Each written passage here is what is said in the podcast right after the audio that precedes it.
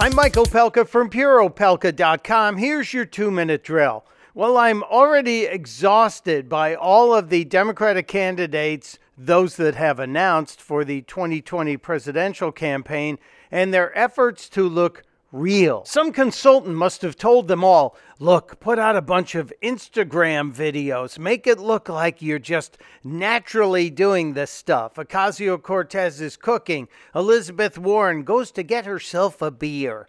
And nobody says anything about the racist pottery on the top shelf in her kitchen. Go ahead, look at it.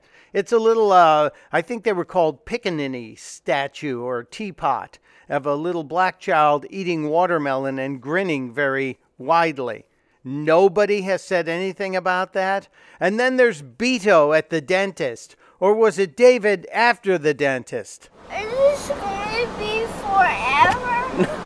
No, it's just going to feel like it to the rest of us. Even the yet to announce Kamala Harris appeared on Stephen Colbert's show in a video that made her look normal, talking about her music choices. A song that reminds me of Howard University, my alma mater, the Mecca, the real HU.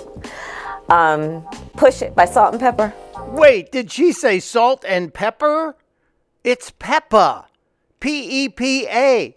Even Bernie Sanders knows it's not a hard R. By the way, I wonder how Bernie would answer these questions. What? A song the millionaires and billionaires play at a loud volume? Well, all of them, because we're old, we can't hear. Give us a break, Democrats, please. Testudo, my friends. Testudo.